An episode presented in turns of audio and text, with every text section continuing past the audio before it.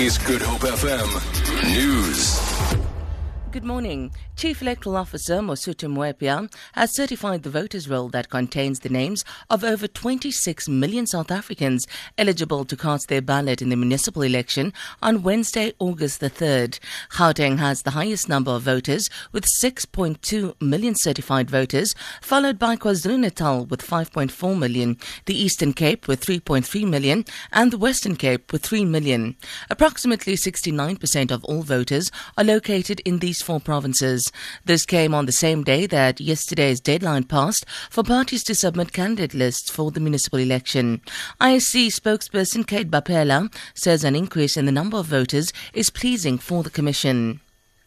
Afrikaner rights group AfriForum says the ANC-led government should focus on fixing its dysfunctional schools and stop blaming apartheid after more than two decades in power. This emerged during a debate between AfriForum CEO Kallie Kriel and Gauteng Education MEC Panyaza Lesufi on the organization's allegations that Lesufi is unfairly targeting Afrikaans schools or Afrikaans as a language. Lesufi says he is determined to ensure that black children are granted access to resourced schools. Kriel says Lesufi is picking on soft targets. Government is to implement a policy to govern the administration and operation of traditional circumcision.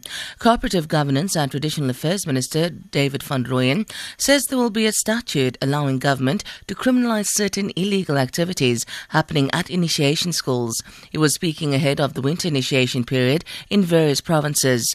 Van Rooyen's commended traditional leaders and police for assisting in closing illegal initiation schools and arresting fake surgeons who in the past were responsible for loss of lives of young initiates.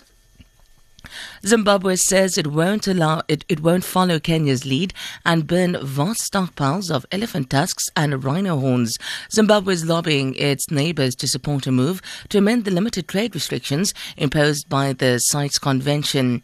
The country has stockpiled 93 tons of elephant tusks over two decades and is resisting proposals to CITES presented by Kenya and Central and West African countries to upgrade elephants and lions to the most endangered species list.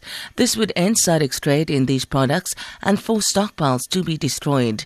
Last month, Kenya destroyed 106 tons of elephant and rhino horns.